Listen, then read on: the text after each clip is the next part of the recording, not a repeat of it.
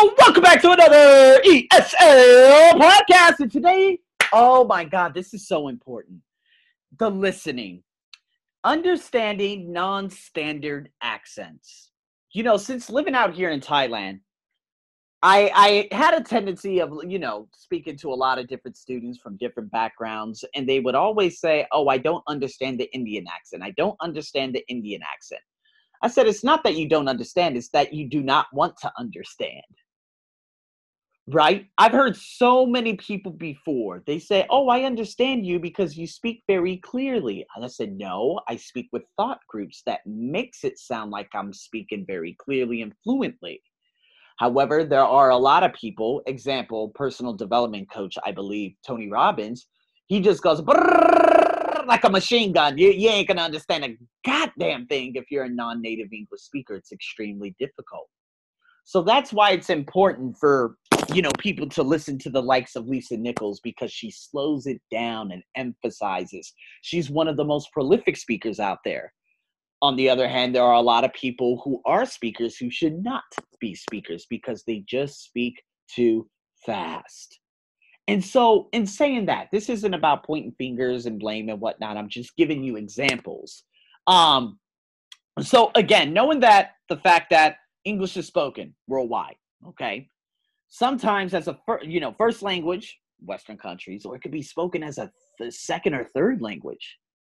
So it's very important to deal with different accents and interact with different varieties of, of English. This is why at the very beginning of launching my podcast, I said I want to bring every accent in the world on my podcast so people can get used to it. This is why I brought on the Indian, you know, Indian, Malaysian, uh, Jordan, Afghanistan, Egyptian, South African, uh, Irish. Irish was actually one of the most difficult accents. It's really funny. But me, I know how to listen with intent and listen for the content words. Uh, Australian, parts of England, right? Wales, Spain. Um, oh my God, the Bahamas, right? That was a very clear accent. Uh, the Brazilian, Peru. There are a number of different accents out there, right? And so it's very, very important uh, to get that exposure of different accents, watching different TV programs, media channels around the world, uh, because it provides you with different perspectives. And this is what I'm so grateful for because me living out here in Thailand, I know a lot of my fellow Americans, uh, they've listened to me for, you know, quite some time and they're probably interested because they're like wow well he lives there and i know he's exposed to a lot of different cultures. This is what i would love to learn about.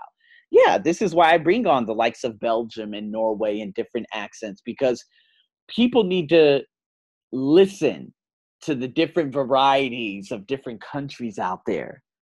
And so when listening to these accents okay we have to listen with intent. You have to practice identifying those key features of an accent right? So if you're going to a context where one accent is dominant, spend time familiarizing yourself with the accent before you arrive. See, that was the biggest problem that I had. Now, remember, social media wasn't the best back then. YouTube, back in 2011, there weren't like Australian YouTubers out there. But if I had practice, I wouldn't have had such difficulty uh, understanding Australian dentists while I worked in Footscray out there in Melbourne, Australia you know, there were times where I just kept saying, What are you saying? What are you saying? Kumaden, Kumaden, Kumaden, Kumaden. Uh, you know, flowable composite. You know, in America we say composite, but in Australian they say composite. And I'm like, what? Composite, composite. And that's actually incorrect because you're supposed to say composite, right?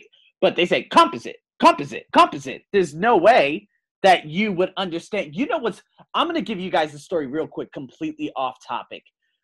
I said Peru, right? You guys heard me just say Peru. When I said Peru, I thought of my friend Veronica, who I brought onto the podcast. One and a half minutes later, and after not speaking to her for almost a year, I just got an email from her. This is how the law of attraction works. It is unbelievable. I'm gonna have to like tune this out after I'm done doing this podcast. But she's like, "Hey, Veronica from San Antonio." I'm like, "What? I was just speaking of you, and we haven't spoken in like a year." Oh my God, man. You know, I just love the law. I love the universe. I love how it works. But nonetheless, guys, let's get back to it. In Australia, I'm not finding fault. They, uh, they they stress different syllables. The the native speakers that I could not understand whatsoever, folks from Scotland, I don't know why they just don't open their mouths. I have to like listen to them like very very closely. Um, New Zealand, I often found it difficult. You know, I could be having a conversation with someone and I understand about 70 to 80% of the words. Sometimes it would fall to 50%. Not all folks from New Zealand, but people who don't like opening their mouths. Uh, but Liverpool and Newcastle of England, I can't understand them to save my life. That is appalling English. I'm not I'm not pointing blame at you guys, but you just suck. All right? Because if I don't understand you and I'm a native English speaker, yo, I had friends, Nicole and her boyfriend. They were teachers. They got paid a hell of a lot more. Okay, well, let's just say for all other reasons that I will not talk about on here. But I didn't understand what they were saying, so why would you employ them? Obviously, for something that I'm not going to talk about on here. But nonetheless, people, we're going to get into this again. That was my problem. When I went to Australia, I wasn't prepared it took me three months to acclimate, meaning to get used to, acclimate, get used to, right? And it was very frustrating for the first three months. You're like, Arsenio, but you're American. Austra- oh, believe me, you go to different parts of Australia, you're going to be like, what did you just say to me? And that's in a defensive way. Like, oh, hold on, did you just say what you just? Oh, oh, you said, oh, oh, I thought you said this. You see what I'm saying? We don't want no misunderstandings. but, anyways, in saying that, guys, it's important just to remember, okay, a variety. I'm talking a variety of different English uh, and obviously vocabulary and just familiarizing yourself with the accent before you arrive, right? So, and of course, the asking for clarification uh, type of uh, questions and whatnot. So, nonetheless, what we're gonna do is you're gonna have four people. We got a guy named Chris, a guy, a girl named Haley, a guy named Rashid, and a girl named Chandini. Okay, now Chandini, that sounds like she's from India, but these are the different things that you're going to be listening to in this six minute audio, and then we will speak about it. Now, the true false and stuff that's available on my website, uh, you know, the different topics and you know the extra work that you would like, it's all on my website. So you make sure you go over there. But nonetheless, guys, let's dive into this audio. Hopefully it works. We know why we're here, right? You've all read the directive? Sure, Chris, but it doesn't make any kind of sense. Why change something that's working perfectly well for some system that's too complicated to even understand? Am I alone in thinking that this is just change for change's sake? No, come on, Haley. It's not that. we have to keep ahead of the game. What works now isn't going to work in 5, 10, 15 years, right? We have to change or die. It's a cutthroat world out here in advertising. Okay, you're making it sound a little bit Hollywood. We're just a small business, not Wall Street. But anyway, what can we actually change? Do you have any concrete ideas? Yes, that's why we're having this meeting. I've been doing some research, looking at the competition, asking questions. So let's start the ball rolling. I think there are three main areas we can improve by updating our approach to technology. Uh, which are, well, first of all, why are we here? In this room, I mean. Couldn't we be having this meeting from our offices using an online tool like Zoom? Mm. So the first one is communication. And not just here, but also meeting clients online. Oh, come on. How's that going to work? You know as well as I do that clients want to meet face to face, to feel that someone actually cares about them. I don't believe they'll want to give that up. Online meetings just don't work. We can meet face to face too.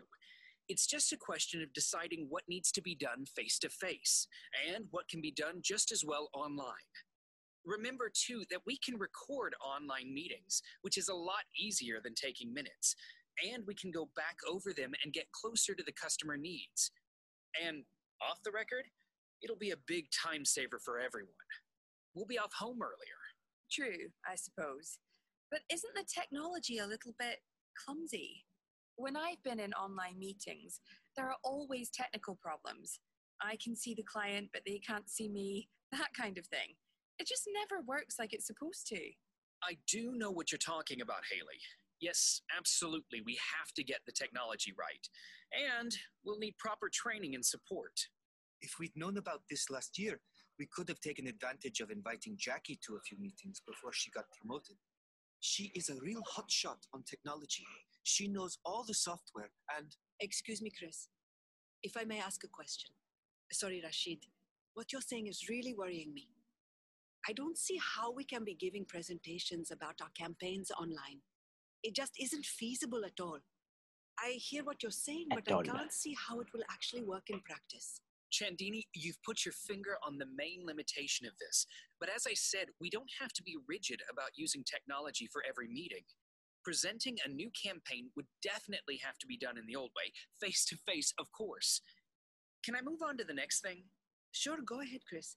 Sorry to sound negative, and sorry, Rashid, I shouldn't have interrupted you, but I feel very strongly about this. I don't believe in all these fashions and fads. No, Chandini, you don't sound negative at all.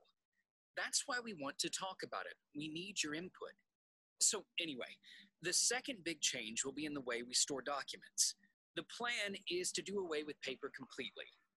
We're going to be a paperless office as far as possible. Anyone want to share your thoughts on this? Yes, to be honest, I can't believe I'm hearing this. One word comes to mind security. We all know how easy it is to hack into a computer system. Absolute discretion is key to our business. Once a competitor gets a glimpse of a proposed advertising campaign, we may as well throw it in the trash. That's absolutely right, Rashid. How can we guarantee security if everything is going online? And I have all my files. I've spent the last two years improving my paper based systems. You know how things accumulate. I wouldn't have bothered if I'd known we were going to get rid of all the paper and leave ourselves vulnerable online. Look, I don't know all the ins and outs of it, but I can tell you that we'll be getting a very secure system. We're going to employ a company to advise us, but I do also know that we'll have to enforce very strict guidelines for everyone in terms of passwords and so on. And we'll restrict access to the most sensitive information to a very few senior partners. As for the files, we can compile a list of things that we need to scan online and store the rest in a secure vault. Okay, maybe you're right, but I have my doubts. We read about security breaches at the highest government level almost every day. So, how are we going to protect ourselves? It will be impossible. Well, anyway, so Chris, what's the third thing? You said there were three. Ah, yes. This might be the most, let's say, controversial of the new measures. Alex, uh, you know, Alex, the new head of infrastructure, has decided that we're going to move to tablets instead of laptops. Uh, she thinks that they'll present a more modern image to our clients. I'm sorry. I'm completely lost for words. How can we do our work on a tablet? They're good for simple tasks and some fun. I know my children use one at home, but they simply aren't designed for sophisticated creative work. Don't worry, Chandini. You'll keep your desktop computer to do all your work on. It's just for when we meet clients, which, as I said, we'll continue to do. Alex wants us to project a kind of Silicon Valley image, I guess. She thinks we come across as dated. And she also wants to change the way we dress. Oh. more ties for the men, apparently. Well, that's one good thing anyway. I hate wearing a tie, especially in this weather.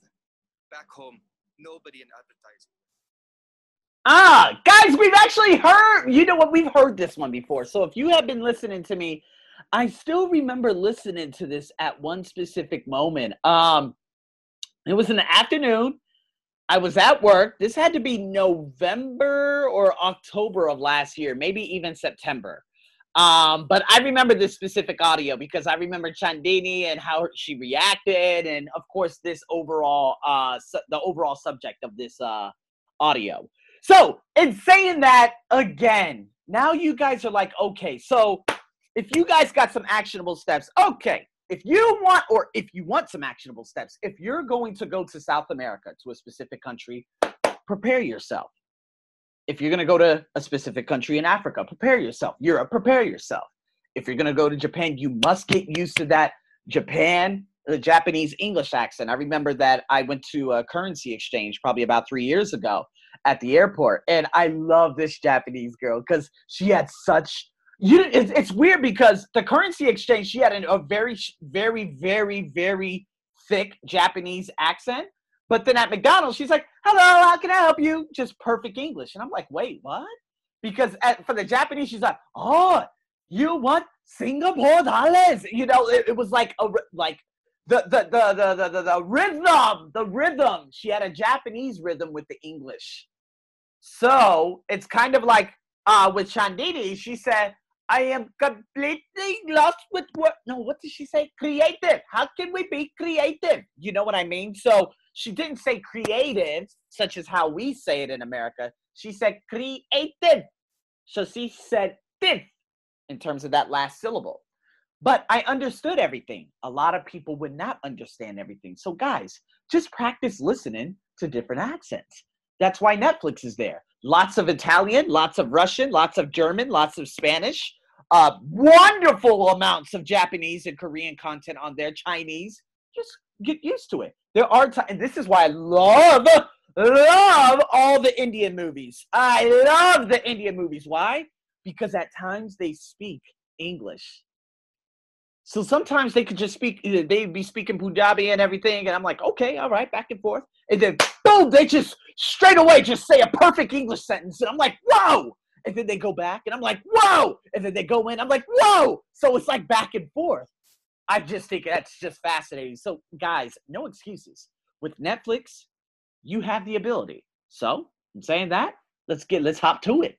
Guys, stay tuned for another ESL podcast. And thanks for tuning in to this one. I'm your host, of course, as always, over and out.